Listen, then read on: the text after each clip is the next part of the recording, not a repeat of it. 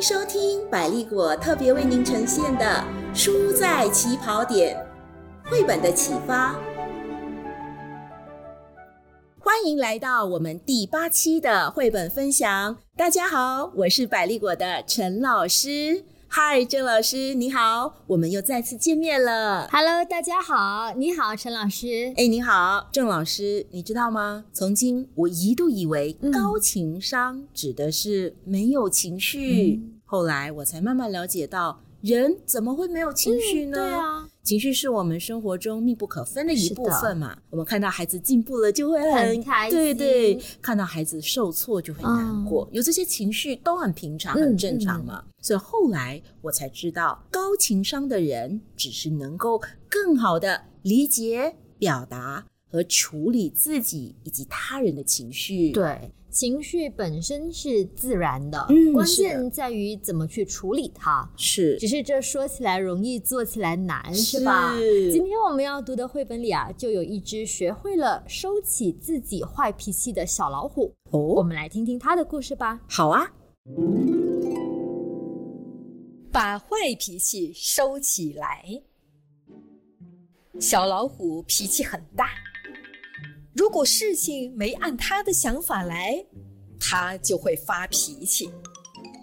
快去洗澡，小老虎！别忘了把尾巴洗干净。现在不行，小老虎不耐烦地说：“如果妈妈再催他，他就会大叫，或者大哭，或者跺脚。有时候他还会三招一起用。不要再吃饼干了，小老虎！我就要吃。他一边大哭大叫，一边跺脚。有一天，妈妈让他收拾玩具，他才不想收拾呢。于是他生气了，不要！他大声喊。妈妈觉得这样可不行，不要让我再催你了。他严厉地说。妈妈越这么说，小老虎就越生气。我才不收拾呢！他大叫。妈妈沉下脸说：“你最好立刻把你的坏脾气收起来，小老虎，否则……”哦，小老虎不知道“否则”意味着什么，而且他也不想知道。也许意味着不能捉蝴蝶。也许意味着不能打棒球，也许意味着不能吃甜点，也许我真该把自己的坏脾气收到妈妈找不着的地方。小老虎想。不过，收到哪里去呢？收到我的口袋里，收到我的手心里，或者收到我的小裤衩里。突然，小老虎有了个好主意。我知道该把自己的坏脾气收到哪里去了。他深深地吸了一口气，把所有的怒气吸入自己的身体。然后用力把它吐了出去。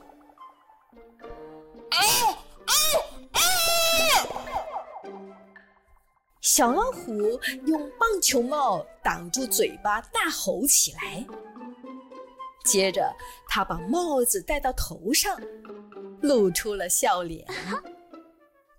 他很快收拾好玩具，下楼吃晚餐。这样好多了。妈妈一边说，一边把他抱了起来。你知道我不喜欢你乱发脾气。嗯，别担心，小老虎说：“我再也不会乱发脾气了。我已经把它收好了。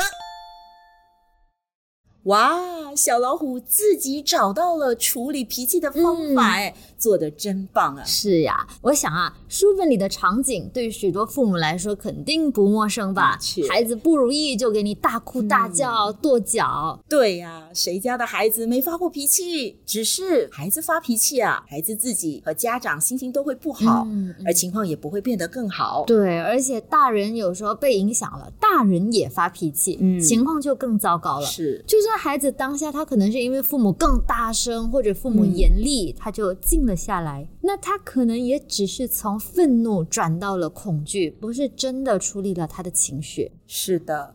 所以应对孩子发脾气的情况，我觉得有一个很好的办法嗯。是哈，我们要先理解孩子愤怒的背后是什么，嗯，是不是他饿了啊、累了有可能哈。嗯，对，累了就没耐心了，烦躁，对，或者有的时候像是孩子觉得孤独，是。啊，他想要引起大人的注意嘛，也有的是，我觉得他不会表达。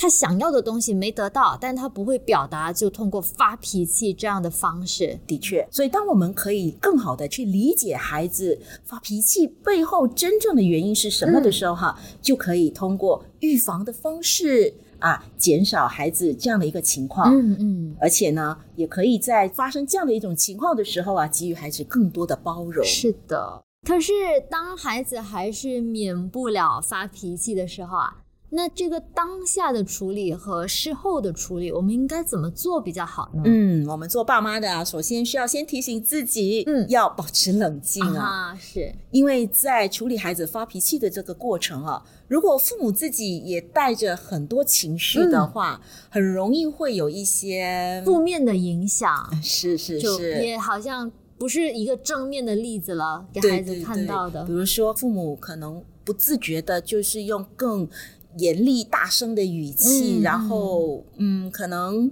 摔门呐、或者是呃丢东西啊，这些都嗯会造成一些负面的一些影响。是的，那孩子就会模仿。当然，我们也可以善用孩子模仿这样的一种学习的状态哈。我们提供孩子一个正面的一个例子，啊一个正面的一个做法。是是，那我们可以让孩子知道，他可以更多的表达他的感受跟他的需要、嗯啊，比如说。爸爸妈妈可以跟孩子们说：“哎，我看到玩具呃被乱丢乱放啊，嗯我很烦躁，那我需要呃屋子整洁干净。嗯这比起用你你 你怎么乱丢乱放？你怎么这么不听话？怎么不收拾？哦这样的一种呃这种处理的一种过程哈，就更好了。是的，是的，对对所以要尽量回到以我的感受跟需要来呃处理这样的一来个。表达。是是是，嗯嗯，要是说你你你，更多像是在指责了。嗯，所以当家长能够带着比较平稳的情绪嗯来跟孩子交流的时候啊，我们就可以做更好的这个倾听，去啊同理他的感受和需要。对对，好像孩子在做功课的时候啊，闹情绪、发脾气了。那我们是不是可以先问问他，嗯哎，是不是功课很难，你不会做，你觉得压力了？啊是不是作业太多了，你太累了？